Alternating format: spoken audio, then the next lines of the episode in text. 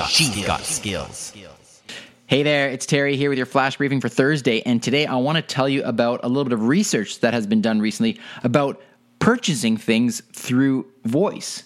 So there was a survey that was done of almost 6,200 people. And these people included Canadians. It was people from the US, UK, Canada, Germany, Austria, and Bulgaria. And it was quite a comprehensive survey to look at how people are using voice technology to buy things. It was it was done um, by PaySafe, and here's some of the key stats. Very interesting.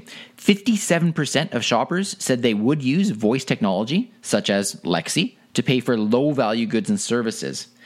They also found that one in ten have used voice to confirm their identity when purchasing goods online. 53% believe that doing so is quicker and more convenient than traditional payment methods. And 62% further said that a greater choice of verification methods, such as voice or fingerprinting, would make them feel more secure. And 81%, though, still feel most comfortable if a password is included in the process.